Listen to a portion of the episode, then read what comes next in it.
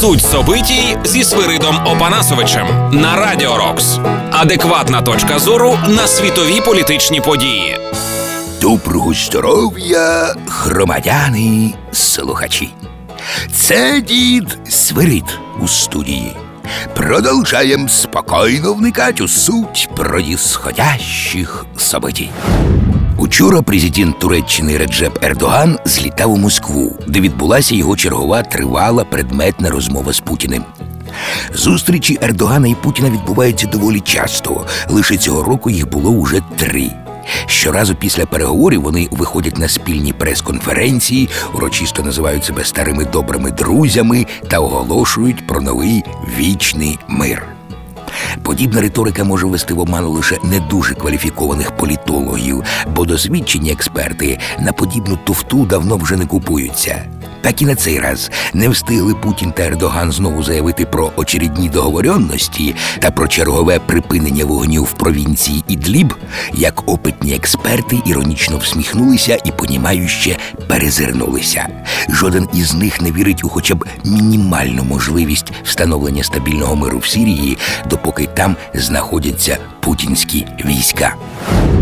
Про те, що домовитися у Москві турецькому президенту ні про що особливо не вдалося, свідчить одна невеличка, але характерна деталь. Ердоган не заявив про свою згоду прилетіти в Москву 9 мая на празднування 75-ї годовщини Побєди. Чому не заявив? Невже Ердогану так важко зробити доброму другу Путіну подібну невеличку приємність? Адже для Москви це принципово важливий момент. Але ж ні. А те, що Ердоган упорно не дає згоди і про свої плани прибути в Москву 9 мая не повідомляє, означає лише одне.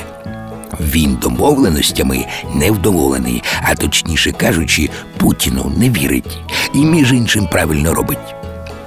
Водночас оглядачі відзначають цікаве ноу-хау, яке останнім часом активно застосовує Туреччина при підготовці до переговорів із Путіним. А саме з деяких пір започатковано добру традицію збиття перед переговорами російських літаків, а також знищення наземних військ і військової техніки РФ. Причому з кожним разом усе більше і більше. Це цікаве ноу-хау і досить ефективне, тому передовий турецький досвід цілком заслуговує на широке вивчення та застосування не лише країнами НАТО. Сохраняємо бадьорий бойовий дух, держим кулаки заполонених, шукаємо в інтернеті фонд Повернись живим і допомагаємо нашій армії та слухаємо Радіо Рокс. З вами був дід Северит. І слідім, щоб везде порядок був, а не те, що сейчас. Суть собитій зі Свиридом Опанасовичем. Слухайте по буднях о 13.30 та 19.30 на Радіо Рокс, а також на сайті radiorocks.ua.